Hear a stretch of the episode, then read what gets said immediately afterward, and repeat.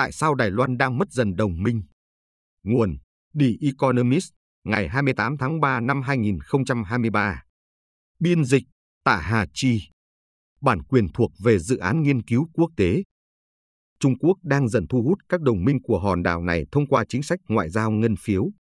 Các sản phẩm từ Đài Loan đang giúp vận hành mọi thứ, từ iPhone và tủ lạnh cho tới tên lửa đạn đạo. Hòn đảo này sản xuất tới hơn 60% lượng chip bán dẫn trên toàn thế giới. Đồng thời, chính nó cũng đóng vai trò quan trọng trong cuộc cạnh tranh giữa hai siêu cường Trung Mỹ.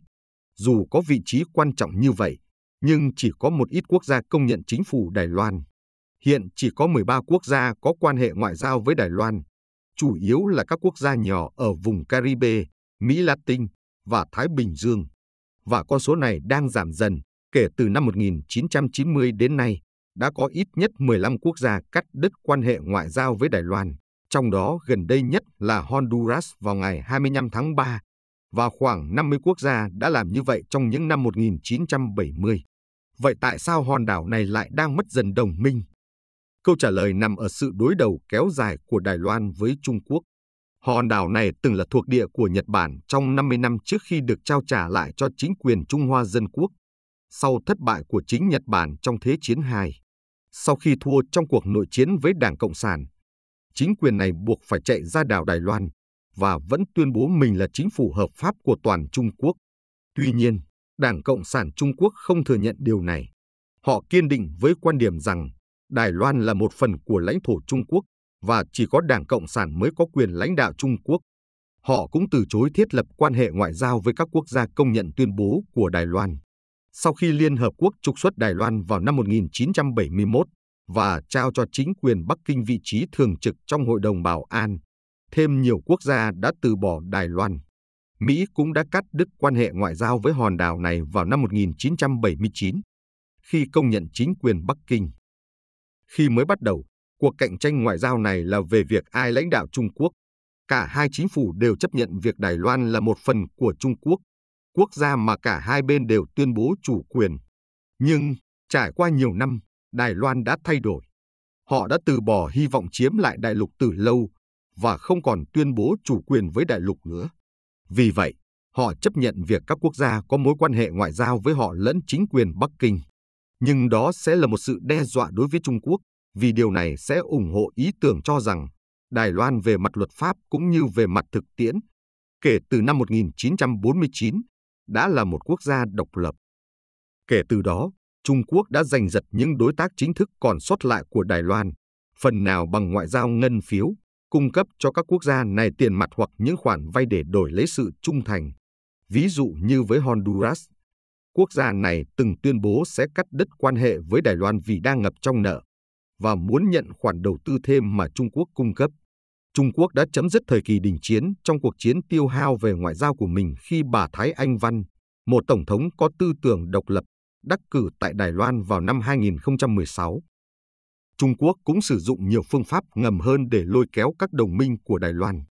David Panuelo, tổng thống sắp mãn nhiệm của Micronesia, quốc gia hiện công nhận Trung Quốc, nhưng đang xem xét chuyển sang công nhận Đài Loan, mô tả những đề nghị hối lộ của Trung Quốc dành cho các chính trị gia trong đó bao gồm việc đưa phong bì tiền và cung cấp những chuyến đi bằng máy bay riêng. Trung Quốc có thể thu hồi củ cà rốt, nhưng cũng có thể chia chúng ra. Một lựa chọn nữa là chuyển hướng các đoàn khách du lịch chi tiêu hào phóng của họ sang nước khác. Khi củ cà rốt không phát huy tác dụng, cây gậy sẽ xuất hiện. Ông Panuelo tuyên bố đã phải nhận những lời đe dọa tới an toàn cá nhân của mình từ các quan chức Trung Quốc. Đài Loan cũng không ngần ngại sử dụng củ cà rốt của riêng mình. Vào tháng 3 năm 2023, hòn đảo này đã hứa tặng Micronesia một món quà trị giá 50 triệu đô la Mỹ, cộng thêm với một khoản thanh toán hàng năm trị giá 15 triệu đô la, để quốc gia này chuyển sang công nhận Đài Loan. Những bức điện ngoại giao của Mỹ do Wikileaks tiết lộ khẳng định rằng Đài Loan đã chi trả cho các quan chức chính phủ Nauru, một đảo quốc nhỏ ở Thái Bình Dương, một khoản trợ cấp hàng tháng để đổi lấy sự hỗ trợ. Và cũng như Trung Quốc, Đài Loan cũng tài trợ học bổng theo học tại các trường đại học của họ cho con của các nhà lãnh đạo nước ngoài. Theo Graeme Smith tại Đại học Quốc gia Australia ở Canberra, với rất ít các đồng minh ngoại giao, Đài Loan có thể chi tiêu mạnh tay hơn cho các nước này, nhưng đã không còn những ngày mà Đài Loan có thể cạnh tranh với Trung Quốc trong một cuộc chiến giành giật sự công nhận ngoại giao, như hồi những năm 1970, khi nền kinh tế phát triển nhanh chóng của họ được mệnh danh là phép màu Đài Loan. Hiện nhiều quốc gia phụ thuộc vào Trung Quốc về thương mại, khiến cho mối đe dọa kinh tế từ quốc gia này đáng lo ngại hơn nhiều so với mối đe dọa từ Đài Loan. Với chiếc ví ngày một dài hơn của Trung Quốc, Đài Loan có thể sẽ phải hy vọng dựa vào các mối quan hệ lịch sử để giúp duy trì lòng trung thành của các đồng minh ngoại giao ít ỏi còn lại.